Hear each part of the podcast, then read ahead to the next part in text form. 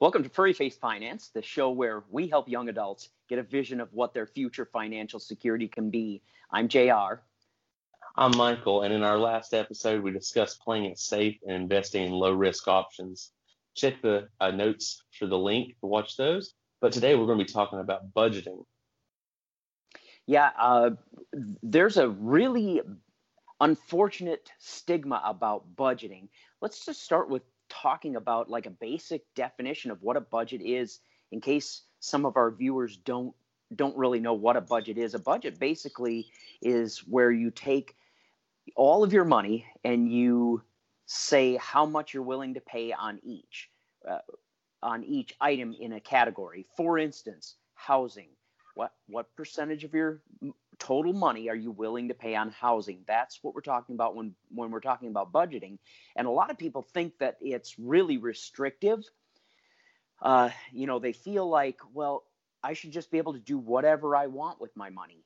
Well, that's true, but here's where the the freeing part comes in. If you decide that you should be able to do whatever you want with your money and you go out with your friends too many times and you don't have enough to pay your rent at the end of the month, we have a problem. But if you budget the amount of money you spend on going out with your friends and you have plenty of money left over to pay your rent, that's the freeing part. You don't have to worry about whether I'm going to make my rent payment or not, whether I'm going to be able to pay my phone and keep it active, uh, whether I'm going to be able to put gas in the car. You never have to worry about those things when you have a budget.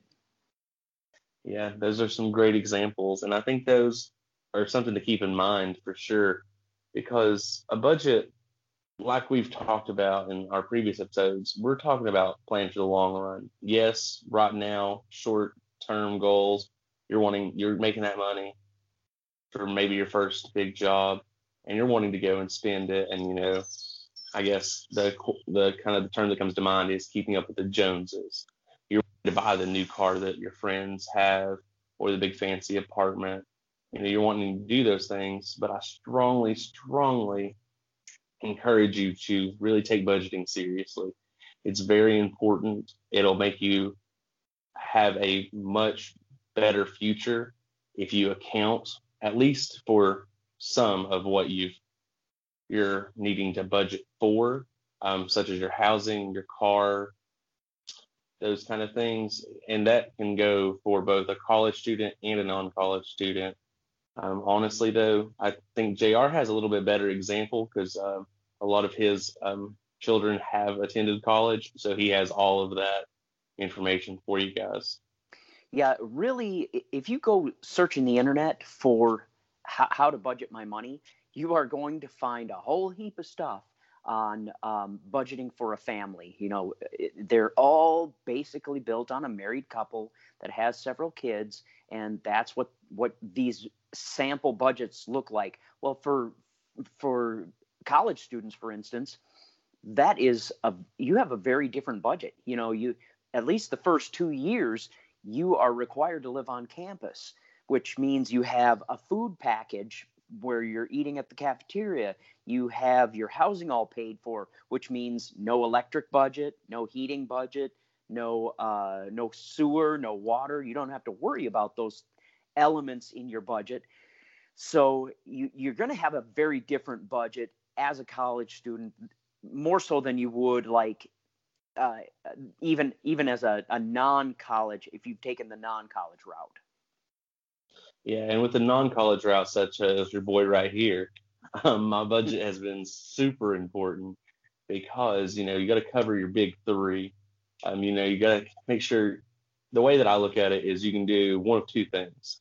You can go with the Dave Ramsey style of accounting for every single dollar that comes in and where that's going, or you can have a little bit looser of a budget and really just hit your main things, your necessities is what I like to say your housing, where you're going to put your head at night, your car, how you're going to get to and from your job and, you know, home, get, if you're just by yourself, anywhere you're going to be with your friends. And the third thing is your food, whether that be, you know, going out to eat or, you know, coming at home and having a good cooked meal, or if you like Lunchables like me, you know, Lunchables are great. So, you know, you want to budget those in. And then your budget there can then flow a little bit different. Is just as long as you're taking care of your necessities, or you could consider them, I guess, the budgeting holy trinity, if you will, um, and just keep those in mind um, because that's where you're going to want to keep an idea with your budget. And even if you want to not account for every single dollar, but just have a budget over here of your fun money that you can go and basically blow, do whatever you want to, you know, have your work life balance and kind of get re- rejuvenated for your next week. That is what I would suggest doing is just budgeting that way. Yeah, and and when you start budgeting, like especially for these big three, if you can start thinking in terms of percentages, uh, let's let's say like a college student maybe working part time making a thousand dollars a month, thirty percent of that would be what you would consider a housing uh, allowance. If you're a non-college student, you're probably making more like two thousand a month, and 30% of that is your your housing, which means for like for a, knowledge, a non-college student who's making $2,000 a month, about 666 bucks, 668 bucks, something like that, is what you should allocate for your housing. So when you go looking for a place to live, you're looking for somewhere to rent, you know, you you know how much you have to spend on that. You keep it within that 60 666 bucks, you'll be fine. Now that means that you you have to start making some choices. One, if you want to live alone, you probably are going to be living in a little bit more rundown um, rental than if if let's say you had a roommate and the two of you could go together and spend twelve hundred dollars on a rent on a rental facility. So you it helps you start thinking in terms of that so that you're not using so much of your budget that you start that other things start dropping out.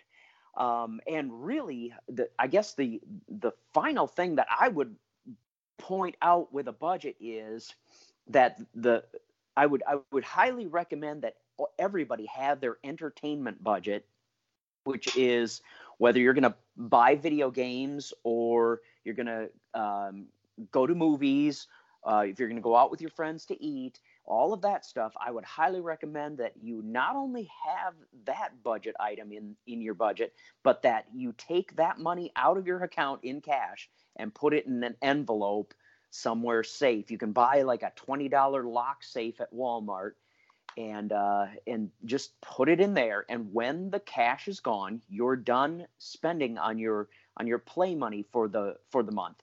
So those are really the that's that's the only other element to the budget that I would highly recommend everybody have as a part of their budget pr- primarily because it's just way too easy to spend too much stuff too much money on fun stuff.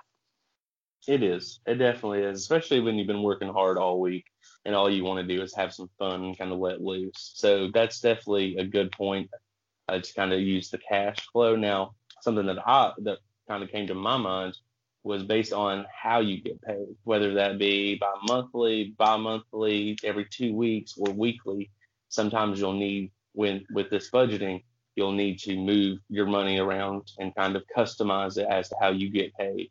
Because sometimes, like for instance, me, I pull out half my rent the first check and half my rent the second check, and then that covers it for the month.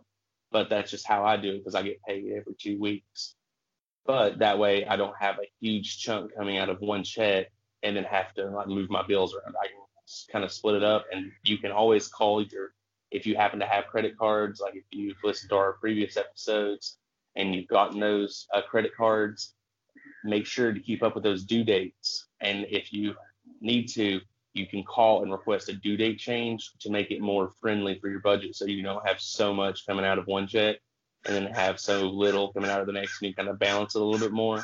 And that makes it easier for, like JR saying, to pull out that cash for your entertainment and be able to balance it throughout the month instead of just one part of the month you're, you know, tight and grind, staying at home and saving money. And then the second check. When you have that freedom you're out blowing money and then you go a little too far and you know mess up your budget. Yeah. Hey guys if you if you want us to help you understand your budget or uh, give you some ideas on how to budget definitely dm us on instagram at Furry Face Finance or send us a snapchat at Furry Faced, and we will be happy to help you out. Yeah for sure. You guys can do this. We definitely believe in you and have a great day.